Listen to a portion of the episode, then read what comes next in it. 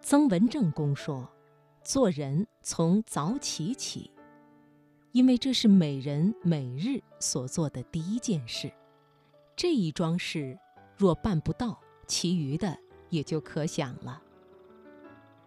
记得从前于平伯先生有两行名诗被窝暖暖的人儿远远的。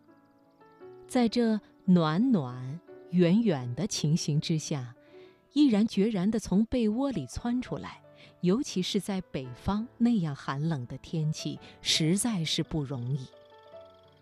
唯以其不容易，所以那个举动被称为开始做人的第一件事。危在被窝里不出来，那便是在做人的道上第一回败绩。历史上也有不少是标榜早起的，例如《颜氏家训》里便有“黎明即起”的句子。至少我们不会听说哪一个人为了早晨晚起而受到旁人的赞美。祖逖闻鸡起舞的故事是众所熟知的，但是我们不要忘了，祖逖是志士，他所闻的鸡不是我们在天将破晓时听见的鸡啼，而是。中夜闻荒鸡鸣。中夜起舞之后，是否还回去再睡，史无明文。我想大概是不再回去睡了。黑茫茫的后半夜，舞完了之后还做什么？实在是不可想象的事。前清文武大臣上朝，也是半夜三更的打着灯笼进去，不知是不是因为。皇帝有特别喜欢起早的习惯。西谚亦云：“早出来的鸟能捉到虫吃，似乎是晚出来的鸟便没得虫吃了。”我们人早起可有什么好处呢？我个人是从小就喜欢早起的，可是也说不出有什么特别的好处，只是我个人的习惯而已。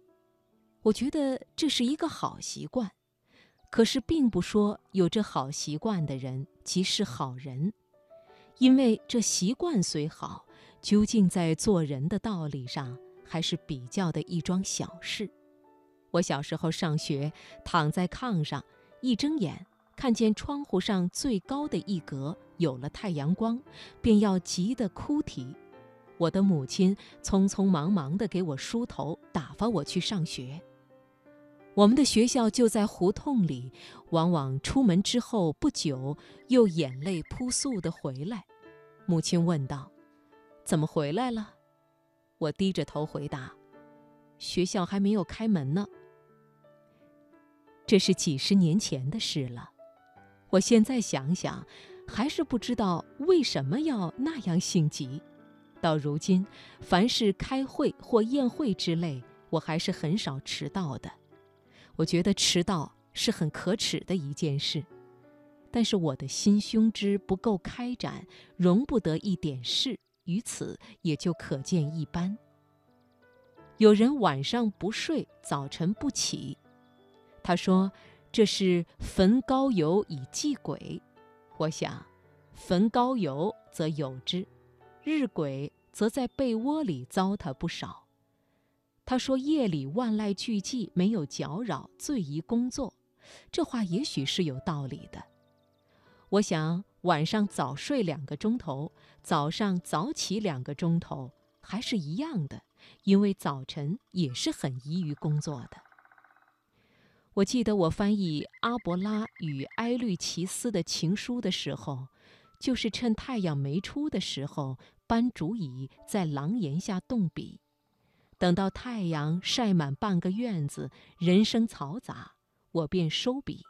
这样，在一个月内译成了那本书，至今回忆起来还是愉快的。有些城市居然到九十点钟，而街上还没有什么动静，家家户户都门窗紧闭，行经其地如过废墟。我这时候只有暗暗地祝福那些睡得香甜的人。我不知道他们昨夜做了什么事，以致今天这样晚还不能起来。我如今年事稍长，好早起的习惯更不易抛弃。醒来听见鸟鸣，一天都是快活的。走到街上，看见草上的露珠还没有干，砖缝里被蚯蚓倒出一堆一堆的沙土。男的、女的担着新鲜肥美的菜蔬走进城来，还有无数的青年男女精神抖擞地携带着便当，骑着脚踏车去上班。这时候，我衷心充满了喜悦。这是一个活的世界，这是一个人的世界，这是生活。曾文正公说：“做人从早起起。”也是着眼在那一转念之间，是否能振作精神，让此心做得主宰。其实，早起晚起，本身倒没有什么了不得的利弊，如是而已。